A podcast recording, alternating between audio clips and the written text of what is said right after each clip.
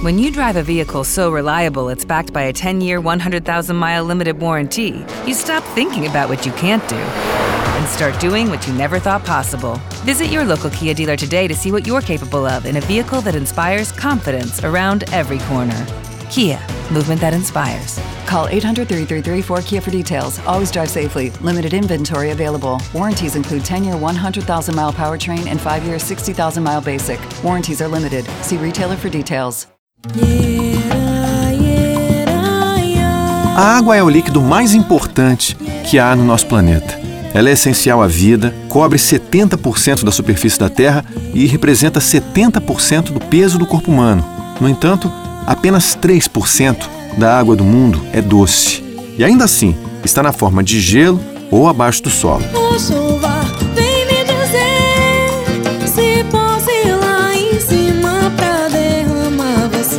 Apesar de 12% da água doce do mundo estar no Brasil, a água de que precisamos para viver é um bem cada vez mais escasso e também mais caro. Portanto, é fundamental que encaremos a água como um bem precioso e indispensável. Então, vamos poupar, respeitar e também proteger a água. Bem, falar de água é falar do nosso maior bem. Os extremos climáticos, seja pelo excesso de água ocasionado pelas enchentes nos grandes centros urbanos, seja pela falta de água, né, o que ocasiona a seca, deixam a população sempre num estado de alerta constante. Chamar atenção para esse fato não se trata de uma postura catastrófica, mas sim de uma atitude preventiva na construção de uma nova cultura de cuidado com esse bem maior, desse cuidado com a água, capaz de se adaptar a este cenário de escassez hídrica, né, com o, o devido planejamento para evitar situações extremas de criticidade e potencial colapso dos sistemas de abastecimento, como já aconteceu em 2014 com o Cantareira, né? diariamente a gente ficava preocupado como é que está o nível do Cantareira hoje. E é justamente sobre isso que a gente vai falar com o nosso convidado, que é o Guilherme Tcheco, coordenador de projetos do Instituto Democracia e Sustentabilidade, o IDS, que vem conversar com a gente hoje. O Guilherme é bacharel em Relações Internacionais pela PUC de São Paulo, mestre em Ciência Ambiental pelo Instituto de Energia e Ambiente da USP. Quero te dar as boas-vindas, Guilherme, e te agradecer por separar um espaço na agenda para a gente conversar sobre água, sobre esses temas, sobre a sua pesquisa. A gente vai dividir esse papo falando de segurança hídrica, de direitos humanos, né, da ODS 6, né, o Objetivo de Desenvolvimento Sustentável da ONU, e também de saneamento e pandemia. Muito obrigado pela tua presença nesse papo aqui na Nova Brasil. Uh, Luciano, cumprimentar você e uh, os ouvintes aí da Rádio Nova Brasil. Uh, Para mim é um privilégio poder estar tá fazendo essa conversa, essa troca aqui com vocês, falando de um, um, uma questão tão fundamental que por vezes no nosso cotidiano e na correria da nossa vida acaba passando desapercebido ou dando de barato como água, uh, como algo que, que, cai da torneira de forma tranquila, sem grandes complicações, mas que se a gente para um pouquinho para pensar, se põe um pouquinho as nossas cabeças no travesseiro e reflete um pouquinho, a gente vê a importância que a água tem uh, para a vida, para a vida humana, para a vida animal, uh, para o nosso bem-estar, para a nossa qualidade de vida, para a moradia, Uh, e para as atividades econômicas, né? Ela é um insumo fundamental para os produtos que a gente consome. Portanto, falar de água e colocar uma lente nessas preocupações que a ciência vem nos apontando e que a gente vem sentindo na pele, eu costumo brincar que não é conversa de ambientalista, é, mas sim deveria ser uma conversa que permeia toda a nossa sociedade e que uh, o grande desafio é fazer com que a sociedade consiga compreender toda essa complexidade que a ciência nos ajuda a, a, a identificar, mas compreender o que, que, que, isso impacta na minha vida, quais são os caminhos e soluções possíveis. Isso. Então, é por isso que no, no, IDS, no Instituto de Democracia e Sustentabilidade, a gente tem a, a segurança, né, a certeza de que trabalhar com água tem tudo a ver com democracia e sustentabilidade. Estamos falando de um recurso finito, uh, um recurso natural, que tem tudo a ver com a qualidade da nossa vida hoje, mas que se nós não nos preocuparmos hoje, seguramente nós vamos prejudicar a capacidade que as gerações futuras têm e vão ter uh, de ter uma vida saudável, uh, com saúde, qualidade e bem-estar. Então, muito obrigado aí ao convite da, da, da, Rádio Nova Brasil. Espero que a gente possa fazer uma conversa interessante aí que agrade os ouvintes. Sim, vamos, vamos, vamos trazer esse assunto. Você falou com todas as complexidades que você chegou a mencionar e mostrando como também é simples por um outro lado que cada um de nós faça aquilo que dá para fazer hoje, o seu papel hoje. Para começar, a gente fala de escassez, de escassez e de contaminação das águas, que são uma realidade. Uma realidade não só nas grandes cidades, é, não só no Brasil, mas vamos tratar desse recorte do Brasil. Muito se fala de segurança hídrica, né, Guilherme? Agora, o que isso quer dizer, basicamente? É, é essa é uma boa oportunidade, Luciano, que você me dá uh, para descomplicar também. Né? Normalmente, esses conceitos, um pouco de ordem técnica, uh, à luz da sociedade no geral, comunica um pouco, explica um pouco o que é que de fato a gente está falando. Segurança hídrica é um conceito técnico, mas o que está por trás dele? Em especial, essa preocupação. Né? Ele parte de um diagnóstico muito claro. Água é um recurso finito. Se nós não cuidarmos dela hoje, ela vai acabar amanhã. O que, que isso implica na prática? Um olhar mais integral para a água. Né? Portanto, o que, que uh, isso envolve? Um olhar integral para. Bom, uh, em primeiro lugar, a gente saber que uh, segurança hídrica não é pura e simplesmente a gente garantir a oferta d'água. Infelizmente, ainda isso é uma prática que os principais tomadores de decisão ou as empresas que lidam com água costumam apresentar para a sociedade. Apresentar no seguinte sentido: Bom, o nosso cenário é de maior ou menor segurança hídrica conforme a capacidade que eu tenho de uh, ofertar água, de garantir a oferta de água. Isso é uma visão completamente fadada ao insucesso. Segurança hídrica é, é, é um conjunto de olhares para que, portanto, sem dúvida nenhuma, envolve olhar para oferta de água. É claro que a gente precisa garantir que a água chegue, inclusive, isso é um direito humano, que a gente pode, aqui no desenrolar da nossa conversa, uhum. explicar o que é esse direito humano. Mas então nós estamos falando, por óbvio, de garantir a oferta d'água, mas estamos falando também do lado da demanda. É segurança hídrica, portanto, é incentivar o uso mais racional da água, incentivar os prestadores de saneamento a usarem também melhor a água, de forma mais racional, de forma mais eficiente, incentivar os usuários, por exemplo, nas nossas residências, que consumam água de forma cada vez mais racional. Incentivar os agricultores que usam uma quantia bastante significativa de água, no Brasil e no mundo é o principal setor que, que mais utiliza água, incentivar para que adotem tecnologias e práticas de uso mais racional, que demandem menos água.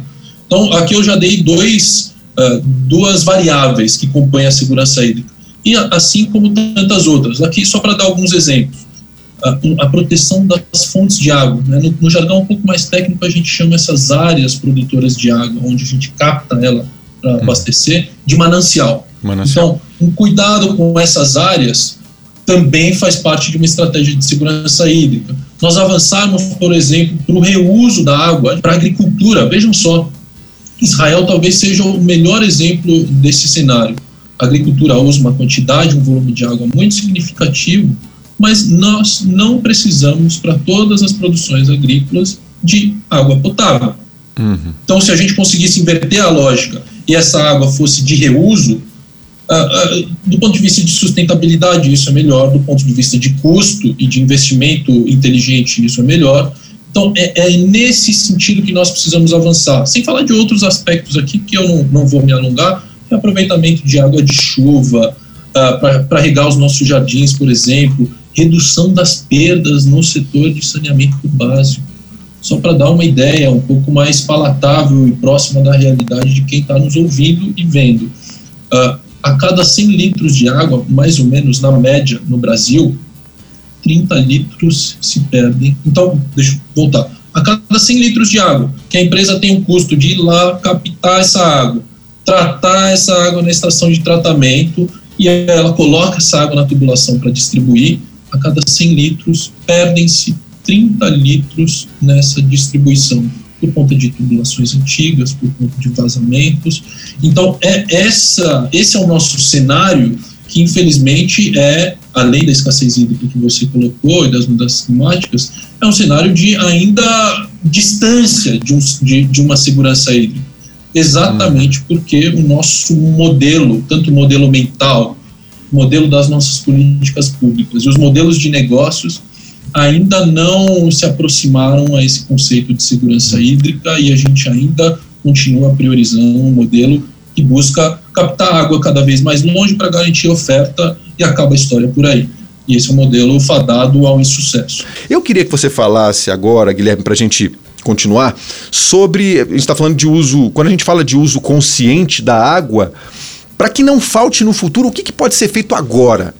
Em primeiro lugar, essa mudança de paradigma, né, que, que, que nós costumamos uh, utilizar o termo, à luz, inclusive, da, das práticas e da, do debate mais científico internacional, que é um modelo em direção a uma nova cultura de cuidado com o uso da água. Uhum. Portanto, o próprio termo já nos dá algumas ideias, mas exige uma mudança de paradigma enquanto sociedade. Né? Não estamos colocando aqui ou apontando um problema de um setor específico. É claro, claro que cada um dos setores tem os seus próprios desafios e aprimoramentos necessários, mas em se tratando de uma mudança de paradigma, é quase como, é, como, como se fosse necessário um, um novo acordo social. Né? É uma coisa ampla mesmo. Em primeiro lugar, só, só um esclarecimento que dá um pouco uma pitada mais de complicação, mas com isso eu, eu não quero de novo. De novo, a ideia não é colocar um cenário catastrófico, mas nós simplesmente sabermos onde uhum. estamos e quais são as projeções que a ciência nos indica. Uh, Para também tentar descomplicar um pouco, mudanças climáticas, que né, a gente costuma ver nos jornais, capa de jornal, nos jornais televisivos, o que, que esse assunto impacta quando nós estamos falando de água. Um esclarecimento importante. Impacta na mudança nos padrões de chuva, sobretudo. Tem outros impactos associados, como ah, aumento do nível do mar, entre outros impactos como a própria temperatura da superfície, isso tem impactos também nessa questão da água que nós estamos falando, mas de forma muito direta, muito clara de nós compreendermos. Os padrões das chuvas já estão mudando e vão mudar ainda mais. Imaginem só o impacto que isso traz para toda todo o uso que nós fazemos da água, o uso que inclusive nós estamos acostumados historicamente Uh, e que, que isso para nossa região aqui vai, vai mudar? No geral, na média, nós vamos ter aqui na região do Brasil um aumento das chuvas. Bom, uhum. no primeiro olhar, isso indica, bom, não tem mais água. Mas quando nós colocamos uma lupa, o que a ciência vem nos apontando, esse aumento, na média, ele se coloca da seguinte forma: chuvas mais concentradas em períodos de espaço mais tempo, de, de menos tempo, mais concentradas, portanto, e nos próximos meses, nos demais meses do ano, secas, mais severas e mais alongadas. É, talvez, se a gente tiver aqui é, agricultores ouvindo nós, eles que sentem na pele o que a chuva ou a falta dela impacta, eles consigam compreender um pouco mais o desafio enorme que isso gera. Mas mesmo para talvez para nós, e digo por mim, um pouco mais acostumado com o ambiente urbano, nós também sabemos e temos fresco na memória o tanto que chuvas muito fortes e concentradas geram de impacto na nossa vida. Com as enchentes, uh, o impacto na habitação de quem mora em locais uh, que sofrem com as enchentes, com trânsito, com mobilidade, enfim, com a própria economia. Então, esse é um, é um, é um, é um elemento que a gente precisa tentar colocar esse esforço de explicar para uh, ah, dar um panorama mais claro de qual é o cenário.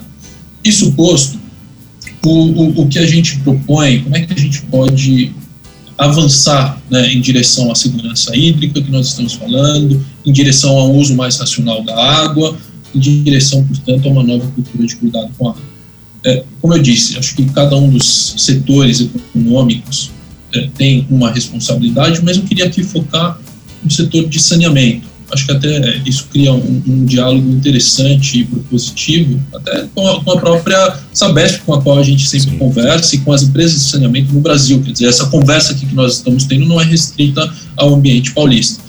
Mas, em primeiro lugar, é, uma mudança própria de mentalidade e de modelo de negócio. Uhum. Na leitura do IDS, do Instituto de Democracia e Sustentabilidade, há um espaço enorme para o sistema de saneamento avançar. Avançar em que sentido? A nossa leitura hoje, ele, esse negócio uh, opera na seguinte mentalidade: capto água, trato ela, distribuo ela. Uh, é um ciclo ainda que não tem todos os seus elementos na nossa leitura. Uhum. É preciso incorporar um elemento a mais no início desse ciclo. Eu cuido da água, aí sim eu capto a água, eu trato a água, eu distribuo a água e eu me remunero pela qualidade do serviço que eu entrego aos usuários. Ah, então, do ponto de vista do setor de saneamento, na nossa interpretação, esse é um avanço fundamental. Incluir o cuidado com a água no modelo de negócio. E isso acaba reverberando. É claro que a política pública exerce um, papel fundamental para incorporar esse elemento, para incentivar que esse elemento seja incorporado, mas ele gera desdobramentos para outras para outros setores da vida, para os usuários. É possível gerar setor, é, benefícios positivos para os agricultores, por exemplo, se a gente inclui mesmo dentro do setor de saneamento esse cuidado com a água. Então, essa é a nossa provocação. E, portanto, não foi de barato que eu falei sobre as áreas de manancial no começo aqui da nossa uhum. conversa. É dali que a gente pega a água. E, e, portanto, é ali, é esse cuidado, é essa área, é esse entorno desses reservatórios que poderia e deveria ser incorporado no modelo de negócio do saneamento. Então eu já aproveito, já que você está falando dos mananciais, Guilherme, é, é justamente como fica essa questão dos mananciais, né? Que áreas nos mananciais devem ser priorizadas, né, é, para investimentos de forma que isso é, acabe tendo outros desdobramentos em termos de tanto da segurança hídrica como agricultura sustentável, de repente turismo ecológico. Queria que você discorresse perfeito. um pouco sobre isso. Perfeito, perfeito. Uh, uh, antes, só um parênteses, antes de aprofundar esse ponto, Luciano, só para também dar um pouco o panorama para quem está no, nos ouvindo e nos acompanhando de qual é o raio-x da realidade do Brasil nesse setor. Uhum. É um raio-x ainda infelizmente, bastante atrasado. Por mais básico que seja, né, que já leva no nome, saneamento básico, por mais elementar, por mais que nós eh, saibamos de que investir em saneamento gera benefícios para a saúde pública, por exemplo, a gente deixa de gastar com saúde pública, por mais que nós saibamos que isso é fundamental para uma vida adequada. Ah, o Brasil ainda está longe de alcançar a universalização. O que é que nós estamos falando quando tratamos é, da questão dos mananciais. Em primeiro lugar, uh, do ponto de vista científico, é, e até para fazer de novo a brincadeira com os ambientalistas, já que uh, o local, o meu local de fala aqui representando o IDES é de uma organização do campo socioambiental, uh, quando nós falamos da relação positiva With lucky landslots, you can get lucky just about anywhere. Dearly beloved, we are gathered here today to. Has anyone seen the bride and groom? Sorry, sorry, we're here. We were getting lucky in the limo and we lost track of time. No, Lucky Land Casino, with cash prizes that add up quicker than a guest registry. In that case, I pronounce you lucky. Play for free at LuckyLandSlots.com. Daily bonuses are waiting. No purchase necessary. Void where prohibited by law. 18 plus. Terms and conditions apply. See website for details. Lucky Land Casino asking people, "What's the weirdest place you've gotten lucky?" Lucky in line at the deli, I guess. Aha, in my dentist's office. More than once, actually. Do I have to say? Yes, you do. In the car before my kids' PTA meeting. Really? Yes. Excuse me, what's the weirdest place you've gotten lucky? I never win and tell. Well, there you have it. You can get lucky anywhere playing at LuckyLandSlots.com. Play for free right now. Are you feeling lucky? No purchase necessary. Void where prohibited by law. 18 plus. Terms and conditions apply. See website for details. Entre floresta e água tampouco também não é uma percepção uh, de quem gosta de abraçar a árvore. É uma afirmação lastreada na ciência. A ciência indica que a, a, a relação entre floresta e água, se bem calibrada, gera benefícios enormes de vários aspectos, desde biodiversidade, mas já que o nosso papo aqui é segurança hídrica, para a segurança hídrica também. Uma área de manancial com a sua cobertura vegetal bem protegida, uh, tem maior regularidade, então você tem menos uh, cheias e mínimas, você tem uma segurança maior na operação daquela água, você diminui uh, os riscos de erosão, você aumenta a infiltração da água naquele solo e, portanto, você recarrega melhor aquele aquífero, você gera, portanto, uma série de benefícios. Isso é o que a ciência diz. A ciência também nos apresenta métodos que nos ajudam a identificar onde é que essa intervenção, pensando em floresta, em cobertura vegetal, é cirúrgica, é uhum. prioritária. Então, mais um esclarecimento aqui: quando nós falamos em proteger, conservar e restaurar a cobertura florestal nas áreas de manancial, nós não estamos falando de que isso deva ser feito em 100% daquela, daquela, daquele território. A intervenção precisa ser cirúrgica. A, a ciência nos ajuda a identificar onde é melhor fazer essa intervenção. E aqui eu falei só de um tipo de intervenção, Sim. cobertura florestal, mas você mesmo já deu alguns indicativos de quais são outros.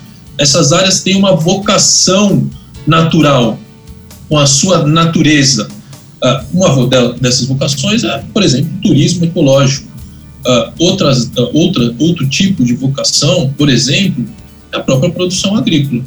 Mas, de novo, há condições não é uma produção extrativista, não é uma produção que use muita água, não é uma produção agrícola que agrida o solo, é uma produção agrícola que gere renda local, mas que tenha um cuidado com aquele território e que não gere impactos negativos. Isso é uh, mais do que desejável. As boas práticas nacionais e internacionais que nós observamos deixam, uh, não deixam a menor dúvida de que isso é possível, é viável, gera retorno econômico e, do ponto de vista de segurança hídrica, é um, é um caminho que a gente não pode escapar. E é um caminho que nós deveríamos seguir. E, reitero, o setor de saneamento básico poderia e deveria ser o protagonista nessa mudança. Uh, especialmente, e aí aqui eu, eu, eu concluo essa parte, uh, gerando, viabilizando os investimentos necessários. E aí aqui tem uma, uma delicadeza que a gente precisa explicar. O setor de saneamento básico ele é regulado no Brasil. O que, que, isso quer dizer? Uma empresa de, de saneamento ela não define o seu próprio preço. Tem um terceiro, um ente público que define aquele preço por alguns motivos técnicos que a gente não precisa aqui entrar em detalhes.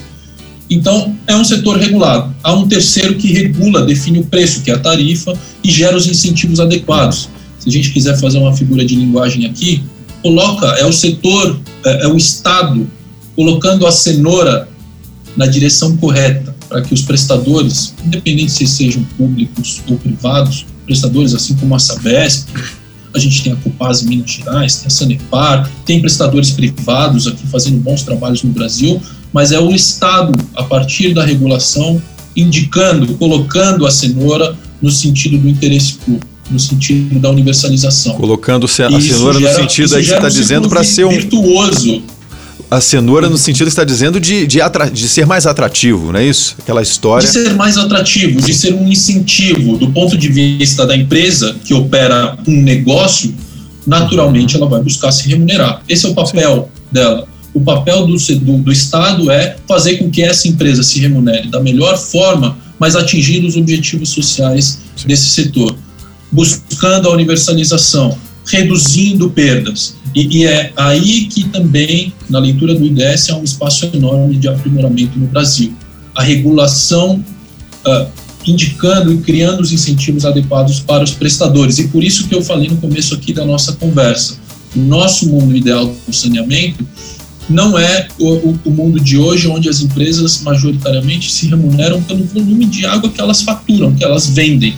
Perfeito. Vejam que contradição. Se é um recurso finito, se o incentivo que a empresa tem é vender cada vez mais água, e é, aí ela está operando enquanto empresa. A minha crítica não é em relação às empresas, a minha crítica é em relação ao incentivo. Portanto, a gente precisa inverter essa lógica. As empresas de saneamento devem se remunerar pela qualidade do serviço que entregam e não ter a sua receita quase que completamente vinculada ao volume de água que elas vendem. O que, significa afirmar que acesso à água e saneamento, Guilherme, é um direito humano, inclusive assegurado pela ONU? Exatamente, Luciano. Esse entendimento né, na, na comunidade internacional representada aqui pela ONU, uhum. uma concertação política dos países que compõem uh, esse fórum, já desde 2010, portanto não é uma conversa nova. Pois é. Desde 2010, a Assembleia Geral da ONU, portanto, no conjunto dos países ali representados, identificou e deixou claro o acesso à água é um direito humano. Então, esse, essa não é uma conversa nova. Até em 2015, a própria ONU reviu esse entendimento e esclareceu o seguinte: em 2015, nós estamos falando, inclusive, de dois direitos humanos distintos, mas complementares entre si. Um é o acesso à água e o outro é o acesso aos serviços de esgotamento sanitário, coleta e tratamento de esgoto. Uhum. Esse é um entendimento fundamental que eu acho que ainda o Brasil, do ponto de vista de marco legal, de ordenamento jurídico, ainda não incorporou uh, e deveria avançar nesse sentido, ainda que o nosso marco legal fale uh, de universalizar o acesso, acho que tem algumas delicadezas a serem aperfeiçoadas, mas não vou entrar nelas aqui. Mas, portanto, o que, que significa esse reconhecimento desses dois direitos humanos? Em primeiro lugar, significa que o Estado, e aí a gente está falando do Estado na figura mais macro, ah, no nosso caso, no Brasil, nós estamos falando da União, dos governos federais, dos municípios, das agências reguladoras, ah, todos esses que representam a figura do nosso Estado, têm a seguinte obrigação: garantir a melhoria progressiva dos índices de acesso à água e a esgoto. Vejam, de novo, garantia, melhoria, da, garantia da melhoria progressiva. progressiva. O que, que isso quer dizer?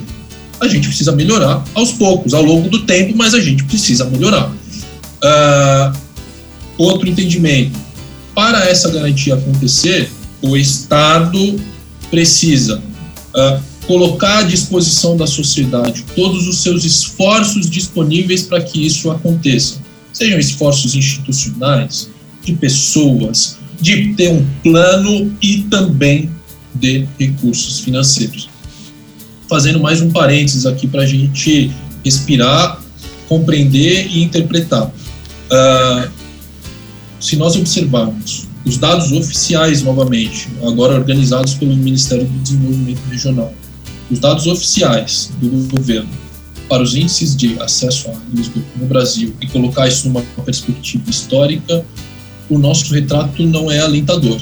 Nós estamos patinando. Essa melhoria progressiva não está acontecendo não está acontecendo numa velocidade adequada, uh, sob as condições adequadas, e isso nos gera um alerta. E esse é o alerta que a gente está fazendo aqui. Seja de uh, priorizar isso do ponto de vista político, e a gente vem observando os debates eleitorais, né, nos momentos de eleição, no ano passado, num contexto municipal, Uh, nas últimas eleições estaduais e a nível federal, esse assunto costuma entrar muito de forma periférica. Inclusive tem até o, o, o ditado que uh, ficou popular de que uh, cano embaixo da rua não gera voto. Talvez isso nos ajude a explicar um pouco a, nossa realidade nacional, mas o fato é que esse direito humano não vem sendo prioridade no Brasil. E a gente precisa conversar sobre isso, inclusive do ponto de vista financeiro, portanto, do ponto de vista de investimento público nessa, nessa melhoria. Mas vamos lá, a gente falou de segurança hídrica, falamos dos direitos humanos aqui, fazendo um apanhado sobre, o ODS, sobre o ODS 6 e, e agora é, eu quero falar sobre a, a, pesquisa. Você foi o coordenador daquela pesquisa de acesso à água e saneamento para enfrentar a Covid-19 no Brasil. Né? Qual o objetivo dessa pesquisa realizada no ano passado, Guilherme, em parceria com o artigo 19, né, sobre o cenário né, do, do, saneamento no Brasil e do enfrentamento à Covid, né, esse paralelo? Legal, Luciano. É, bom, essa pesquisa, na verdade, eu fui um dos colaboradores dentro Sim. dessa pesquisa, que foi fruto de um esforço coletivo uh, muito bem sucedido. Então, aqui preciso fazer esse registro. Hum. Pesquisa liderada pela uh, organização parceira, artigo 19, e dentro dessa composição, o Instituto Democracia e Sustentabilidade, o Observatório da, da Governança das Águas, a Fundação Avina e a Rede de Advocacy Colaborativo. Então, de fato, foi um, foram vários olhares e várias mãos ali trabalhando e esse, é, para mim, esse registro é muito importante. Uh, E, e da, qual foi o ponto de partida, Luciano, dessa pesquisa? Uhum. Foi inclusive um, uma nota que o Observatório das Águas soltou no comecinho da pandemia. Uh, o Observatório das Águas, só, só para quem não conhece, é uma articulação a nível nacional de uh, organizações da sociedade civil, academia e pesquisadores que olham as nossas condições da, da, das nossas águas no Brasil, de forma muito simplificada. Mas lá no comecinho da pandemia, o observatório soltou uma nota com três recomendações muito claras e com toda a preocupação que o momento exigia, momento de pandemia, enfrentamento a uma pandemia, onde a Organização Mundial da Saúde indicava e indica que a principal ação para evitar e se prevenir, evitar a contaminação e, prevenir, e se prevenir é a correta lavagem e higienização das mãos. E aí a gente já tem um enorme drama. Eu acabei de falar aqui para vocês. 39 milhões de brasileiros não têm sequer acesso a uma água potável adequada. Como é que essas pessoas vão seguir essa orientação? Isso é um drama. E a partir desse drama, o Observatório soltou uma, uma nota com três recomendações. A primeira delas, proibiu a interrupção dos serviços de saneamento básico durante a pandemia, mesmo para aquelas famílias que, porventura, ficassem inadimplentes. Então, aqui tem um cuidado, nós estamos falando de acesso para as pessoas, e é isso que tem a ver o direito humano, nós estamos falando para as pessoas, essa é a prioridade em relação aos outros usos da água. E a primeira recomendação era essa: não cortem a água, mesmo se alguma situação de inadimplência nessas famílias acontecer. Uhum. Essas famílias não podem ficar sem acesso à água durante a pandemia. A gente vai solucionar isso depois, mas agora, em momento de urgência, não podemos falar sobre isso. Segunda recomendação: as famílias mais pobres costumam uh, o termo correto é em situação, em situação de pobreza ou de extrema pobreza, elas normalmente no sistema de saneamento já têm acesso às tarifas sociais, são tarifas descontadas, um desconto aplicado. E nós uh, apresentamos a segunda recomendação, que é essas famílias não devem pagar tarifa enquanto a pandemia estiver uh, acontecendo. Por quê? Porque a gente sabe de todos os impactos econômicos que a pandemia e o isolamento social causam e nessas famílias que têm um cobertor mais curto, a, a quantia dedicada a esse serviço é muito fundamental. E esse serviço não é qualquer serviço, não é como um serviço de internet que eu posso fazer a escolha em ter ou não ter. É um direito humano, tem a ver com vida. Essas pessoas precisam ter a garantia do acesso, nesse caso, o acesso financeiro. Uh, a gente precisa chegar nessa garantia. Última recomendação: soluções alternativas e ágeis para aqueles que estão fora do sistema, que é um conjunto grande de pessoas, uhum. a política pública e as empresas precisam pensar em soluções ágeis para garantir que essas pessoas tenham acesso à água. Esse foi o ponto de partida dessa pesquisa liderada pelo artigo 19, uh, ah, e aí nós fomos olhar como as 27 unidades da federação estavam se comportando em relação a esses pontos. E uh, os resultados uh, são, são vários, e eu faço o convite àqueles uhum. que têm interesse em, em olhar esses dados com algum grau maior de profundidade, isso está disponível no site do IDS, do artigo 19, uh, é bem fácil encontrar pelo Google. Mas aqui eu trouxe uh, quatro dados aqui para dar um destaque. Sim. Em primeiro lugar, das 27 unidades da federação, 40% não deu é, nenhum acesso aos dados sobre quais investimentos estavam sendo feitos para viabilizar é, o acesso à água durante a pandemia. 37% das unidades da federação não fizeram nada em relação a isentar a cobrança da tarifa social. Então, 37% não fez nada. Alguns fizeram. De novo, eu vou dar o destaque aqui para o contexto paulista uhum. por uh, uma, um vício paulista meu, mas aqui o Estado de São Paulo, por uh, determinação do governador, uma determinação política, determinou de que a tarifa social não deveria ser cobrada. Faço um parênteses aqui, uma ressalva. Isso valeu só de março a julho. Ao uhum. entendimento do governador, a partir de julho, isso não era mais um problema e não se falou mais nisso. Uh, terceiro dado aqui que eu gostaria de destacar: 40% suspendeu os cortes, então era proibido interromper o, o, o, fornecimento de água para as famílias, mesmo se elas deixassem de pagar aquela, naquela ocasião. E o último dado aqui para fechar: 40% uh, das ações uh, tomadas, na verdade, 40% dos respondentes né, dessas 27 unidades da federação indicaram que tomaram alguma medida para garantir que essas soluções ágeis e alternativas fossem implementadas.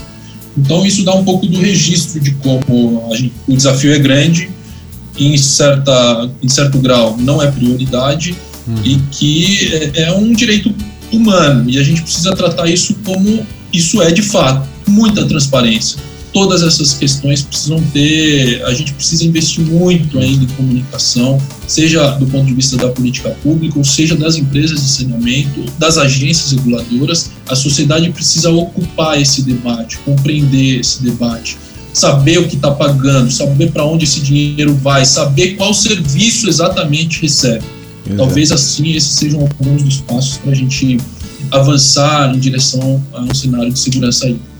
Guilherme, muito agradecido pela tua presença com a gente aqui.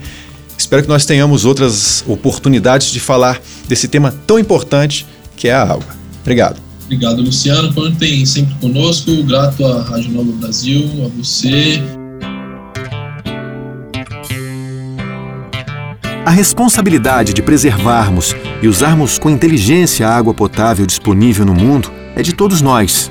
Com o uso consciente da água, proporcionamos um futuro sustentável. Reutilize a água da máquina de lavar, tome banhos rápidos e também fique atento a vazamentos. Vamos cuidar da água, vamos cuidar do mundo. Traga-me um copo d'água, tenho sede.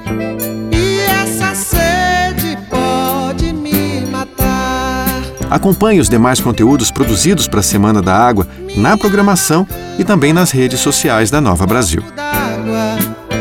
E os meus olhos pedem teu olhar. A planta pede chuva quando quer brotar. With the Lucky Land slots, you can get lucky just about anywhere. This is your captain speaking. Uh, we've got clear runway and the weather's fine, but we're just going to circle up here a while and uh, get lucky. No, no, nothing like that. It's just these cash prizes add up quick. So I suggest you sit back, keep your tray table upright, and start getting lucky. Play for free at LuckyLandSlots.com. Are you feeling lucky? No purchase necessary. Void where prohibited by law. 18 plus terms and conditions apply. See website for details.